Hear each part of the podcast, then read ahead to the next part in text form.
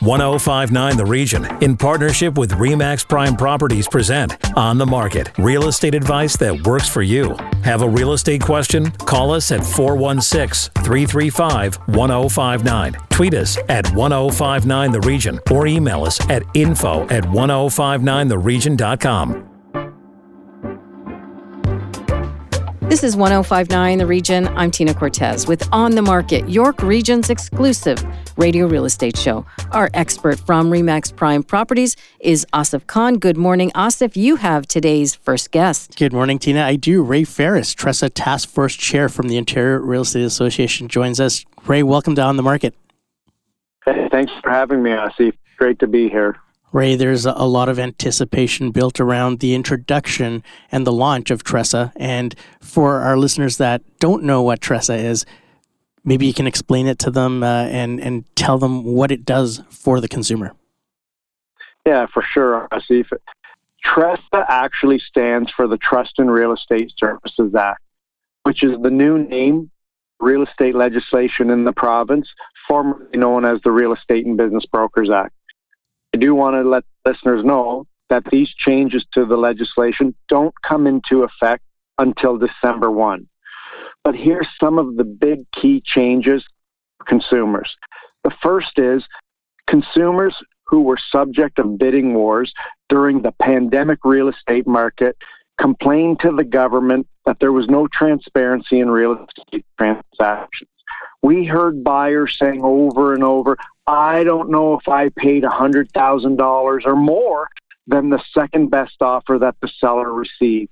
So, in response to that, here's what the government's done they introduced legislation that allows a seller to disclose the terms of competing offers. And that's something we as realtors can't do today. But come December 1, if the seller decides that's the strategy they want to execute, they can instruct their agent to do that. That's just one of three big changes. The other, Asif, is right now in real estate, as you know, as a real estate broker, there's two types of real estate relationships. That is your client or customer.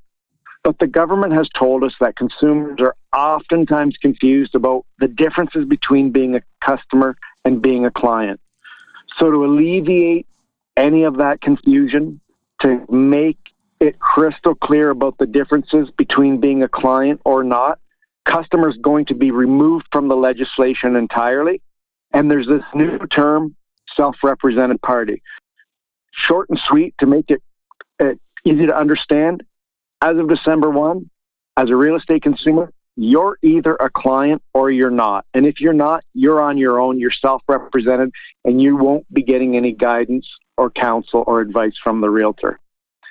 And then there's one more big change that I think the listeners are going to love as real estate consumers. So, right now in Ontario real estate, if you're working with a realtor in a real estate brokerage as a buyer, and then that same brokerage has the property listed for sale that you want to buy, the services that the brokerage can provide you are limited. We call that multiple representation. But come December 1st, the agent that you're working with will be your agent who will be able to give you full advice, guidance, and counsel. And that's what I think consumers expect. That's what they think real estate agents do for them today, but they can't when you're working with the same realtor in the same brokerage. Those are the three big changes coming December 1. They absolutely are really big changes, Ray, and they seem very much geared for the consumer. Why was this such a long time coming?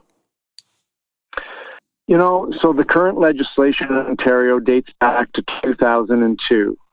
And back as far as 2016, the Ontario Real Estate Association started to lobby the government to modernize the act. So this all started in 2016 with the former Liberal government, and it carried through to today's government. And you know, changes like uh, take a long time to take effect. The government consults stakeholders. That's Real Estate Council of Ontario and other industry stakeholders. So there was a long consultation process to make sure that they got this legislation right. And Ray, this is one part of the new legislation. There's going to be more, uh, there's going to be uh, open offers that the seller can choose how the offers are presented, and it may allow people to see other people's or certain parts of other people's offers so that they can make an informed decision during a multiple offer situation. Tell us a little bit about that.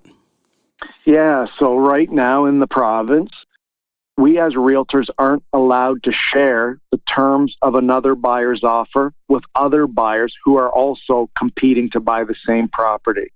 But come December 1, the legislation allows a seller to instruct their listing agent to share the terms of competing offers. And it's up to the seller how little or how much that they're going to share with regards to those offers.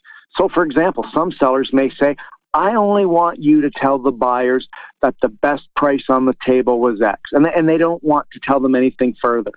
Other sellers may say, you know what? I want you to tell them the purchase price. I want you to tell them the closing date. I want you to tell them the size of their deposit. Others may say, I want you to tell them everything. I even want you to tell them the conditions and clauses that they've included in the agreement. So it's entirely up to the seller what information is provided to buyers.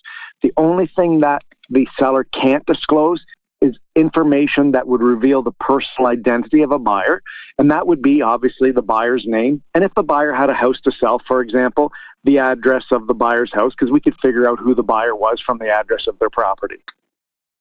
It sounds like a lot of this is also about transparency. Yeah, for sure. As I mentioned previously, buyers have been complaining for a long time that they don't know what the other offers were and therefore don't really know if they grossly overpaid for a property in comparison to the other buyer's offers. And then we also heard on the other side of the coin, we heard buyers say, oh my goodness, if I knew that's what it was going to sell for, I would have paid more.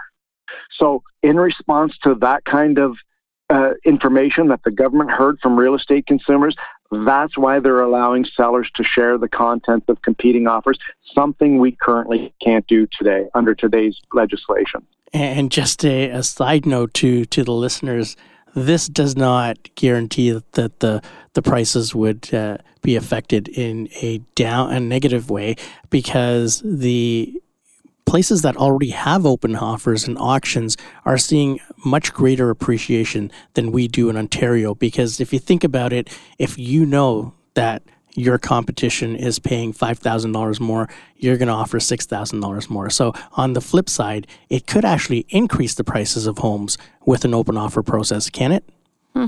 Yeah, you know what? I found I, I actually didn't believe that at first when this it, it, this uh, idea was introduced here in Ontario, but surveys showed that in fact this process actually drives home prices higher in some instances. I'm a competitive guy. I don't like to lose. I could see myself getting caught up in this frenzy and continuing to bid the price up because I'm so competitive. Well, Ray, so, so it doesn't necessarily mean we're going to see lower prices, as you said, Asif. Well, hopefully you and I aren't bidding on the same home because we're both very competitive. Uh, Ray, thanks for joining on the market. If if our listeners want to read more about TRESA, where can they find it? Yeah, the Ontario Real Estate Association has a website dedicated solely to TRESA.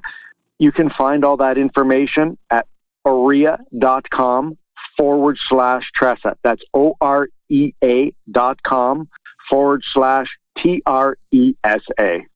Ray, always a pleasure to have you on. Thanks for joining on the market. Thank you very much. After the break, the latest rental report. This is On the Market on 1059 The Region. Stay with us. Need to connect with Asif Khan from Remax Prime Properties? Call him 416 985 Khan. That's 416 985 5426. Or email asif at thehomeshop.ca. Now, back to On the Market on 1059 The Region. Welcome back to On the Market, York Region's radio real estate show. The Canadian Real Estate Association is lowering its forecast for home sales and prices this year due to weakness in Ontario NBC. The association says it expects some 449,614 residential properties to trade hands via Canadian MLS systems this year, a 9.8% drop from 2022. Meanwhile, the national average home price is forecast to fall 3.3% on an annual basis to 68,686 in 2023. The forecast comes as the association reports home sales in September were up 1.9% compared with the same month a year earlier. Emily Joveski, The Canadian Press. From home sales to home rentals and our next guest, over to my co host and our real estate expert, Asif Khan from Remax Prime Properties. Joining us next is Giacomo Ladas from rentals.ca. Giacomo, welcome back. Oh, thanks again. Happy to be here again. Giacomo, we're looking at the September report that rentals.ca put out, and we see that rents were up from August 1.5%, but that's 11.1% higher than last year. Tell us what's happening. Exactly. So, just like you said there, we're seeing 11.1% uh, increase nationally from this time last year. So, the average rent right now in Canada is $2,149, and that annual rate of rent inflation is a nine month high. Um, so with year-over-year growth rising back into double digits, the annual rate of inflation is obviously extremely high. Um, but we are seeing a little bit of softening of the rent in some areas, and I'm happy to go into that as well. Yeah, so let's talk about what it's like closer to home here in Ontario and Toronto and the GTA. For sure. So in September, the annual rate of rent growth slowed actually substantially in Toronto last month, um, which may signal broader moderation for rent inflation in the months ahead. As the economy cools down and renters face mounting affordability constraints, um, we're starting to see that some places like in Toronto, the rate in which rent is increasing is much less. Now, year over year, it's still about a 5% increase from what it was to this time last year. Um, but month over month, it seems to be cooling off a little bit. And, and Giacomo, what type of properties are you seeing the most growth in? Is it one bedroom, two bedroom? Where's that growth coming from? For sure. So one bedroom apartments saw the fastest annual growth in asking rents uh, with about a 15% increase. Uh, so the average one bedroom apartment right now is just over $1,900 a month. Um, so yeah, one bedrooms are taking the biggest hit. However, we did see a substantial increase in listings for shared accommodations. Um, and I'm happy to get into that as well about reasons why that's happening and uh, other areas across the country. Well, let's talk about those shared accommodations. It must be, you know, come down to cost, right? Ab- absolutely. Again, I get asked quite a lot how are people affording these rents? And they're not. So renters are looking to save on costs by obtaining roommates. And property owners, these are people in the ownership market, they're also trying to mitigate these soaring mortgage payments by offering up space in their own homes for rent. And because of that, on rentals.ca, the volume of listings for shared accommodations over the past three months has grown up about 30% compared to this time last year. And it's even more than that. This is a 40% increase in BC and almost an 80% increase in shared accommodation listings in Ontario. So people are looking for roommates to, to help afford somewhere to live. And again, with the mortgage rates the way they are, people's soaring payments, the options that they're turning towards is renting out rooms in their home. And Giacomo, how does the soaring interest rates affect rents? Because we're seeing a lot of people sit on the sidelines on their home purchase, but it looks like they're heading into the rental market and causing a lot of competition and price growth there. That's exactly it. So much what we're seeing in the rental market is affected by the ownership market. Um, just to get some context, well, a third of total households in Canada right now are renters. It's about 5 million households. And the pace in which that's growing is twice as fast as home ownership. So there's a lot of renters in this country who I'm sure a lot of them would like to get into the home ownership space. But as we see now with what mortgage rates and interest rates are, that's kind of a pipe dream for a lot of people. So in that case, they're staying in their rentals for much, much longer. And when you have people staying in their apartments for longer, that's less turnover. When you have less turnover, that's less available units coming to market. And that's where you get into the supply and demand issue that we're seeing right now. And what do you see in the months ahead? Yeah, for sure. So we're we feel like this is kind of, as we say, a kinder market conditions right now. Um, we have fewer listings right now than as we did in the peak of the summer, but also there's fewer people who normally look to move this time of year. Again, late October is a really big push for students to find apartments for the before the new semester starts. So it's a little bit cooler of a market right now. Um, and just overall, there's a little bit less listings than we normally see in the peak of the summer. So we kind of are going to look to see if the if these are going to sustain a little bit these cooler rent increases, but there is a supply and demand issue, and when that stays, we're probably going to see these rent increases increase, even if it's just a little bit, for the time to come. Now, you were saying that Toronto and Vancouver are showing signs of a bit of a slowdown, if you want to call it, in rents. Where are the hottest areas for rentals? Yeah, so that would be Nova Scotia and Alberta. They experienced the strongest rent growth of 15% each, respectively. And just for some contrast there, uh, the prairie provinces like Saskatchewan and Manitoba, they had a slow rent growth of about 3%. So places like Nova Scotia and Alberta are much, much, much higher. What we're seeing is a massive spike in interprovincial migration. And a recent report came out by the CBC where it said that 50,000 people have left Ontario for Alberta or Atlantic Canada in the last 12 months.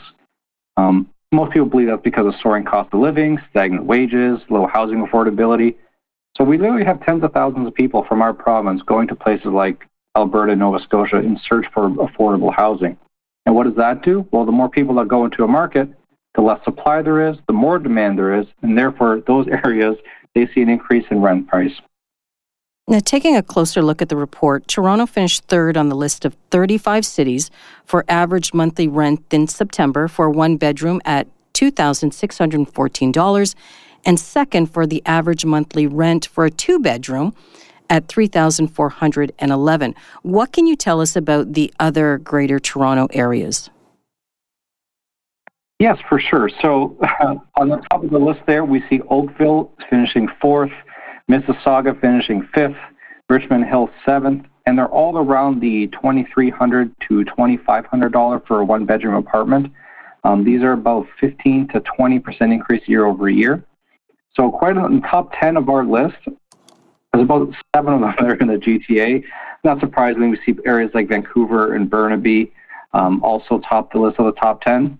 But the GTA is definitely an extremely expensive place to live, and areas outside of that real downtown core are seeing this increase as people look for more affordable rents. Like for example, somewhere like um, Markham, a one-bedroom apartment is about three to four hundred dollars cheaper than what it would be for Toronto, right? And that adds up. So because of that, there's more demand in areas such as Markham or Richmond Hill, etc. Are there any surprises? I'm looking at this report and I see Brampton as the number three most expensive place to rent a place. Are there any surprises to you in this study? What I find surprising about the study is just how quickly areas like Alberta and Nova Scotia are starting to see the rent increase. Like, yes, we're seeing increases everywhere, but if you look at Toronto, their year over year increase right now is about 4 to 5%.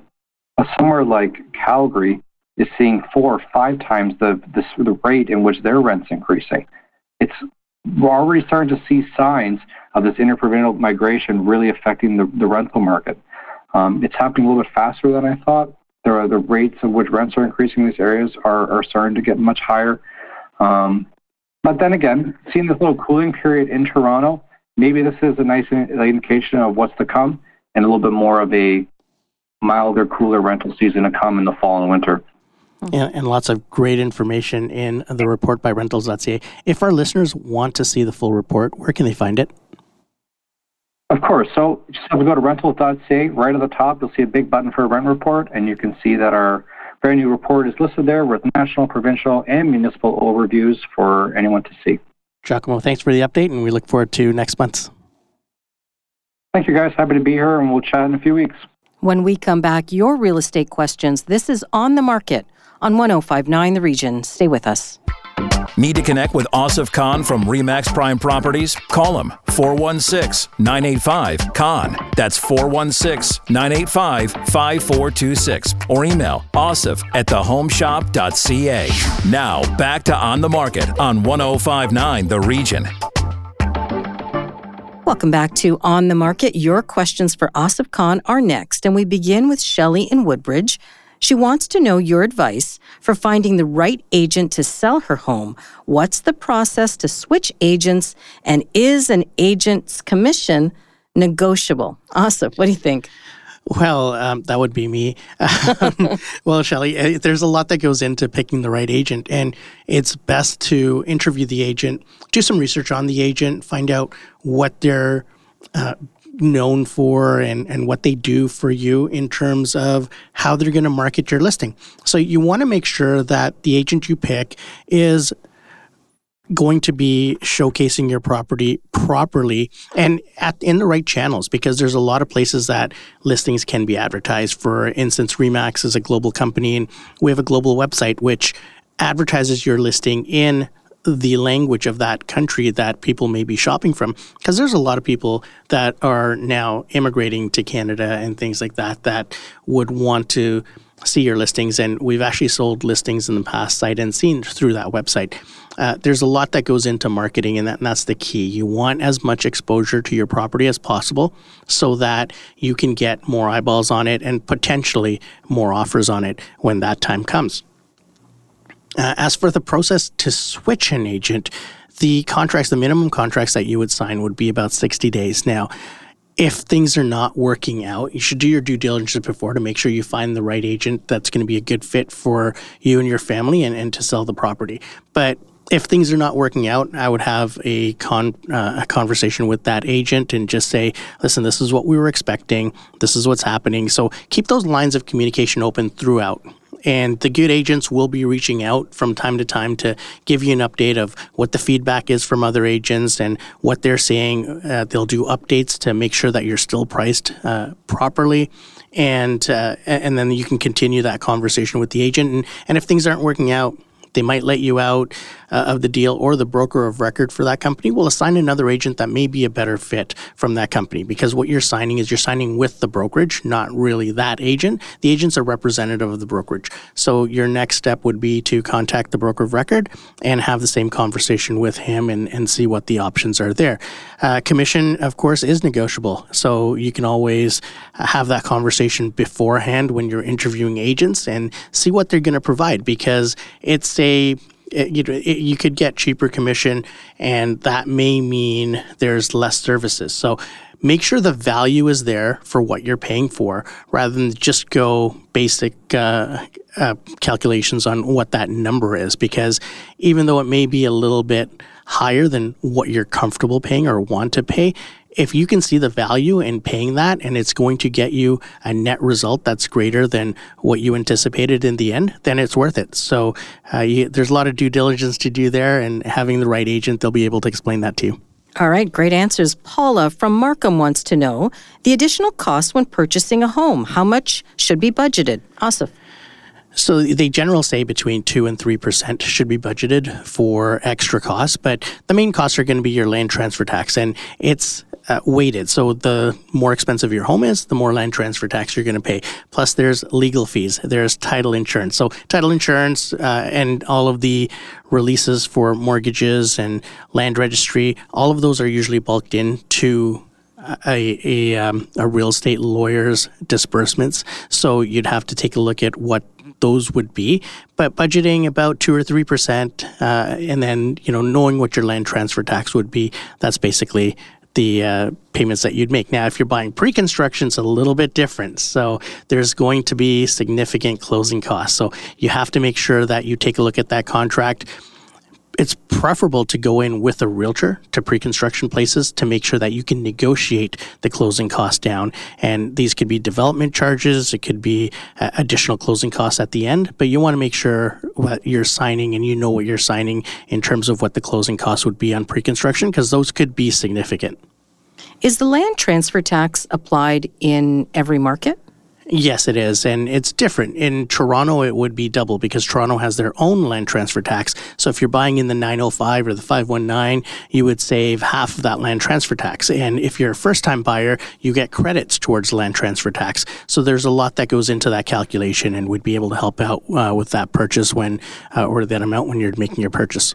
As a reminder, if you have questions for On the Market, hit send anytime to info at 1059theregion.com But Asif, if our listeners prefer to contact you directly, how can they do that? They can call me at 416 985 5426. That's 416 985 Khan. If you missed any part of our show, go to 1059theregion.com or wherever you get your favorite podcasts, including Apple Podcasts, Spotify, Google Podcasts, Amazon Music, and Audible. I'm Tina Cortez. Thank you for listening. Need to connect with Asif Khan from Remax Prime Properties? Call him 416 985 Khan. That's 416 985 5426 or email asif at thehomeshop.ca.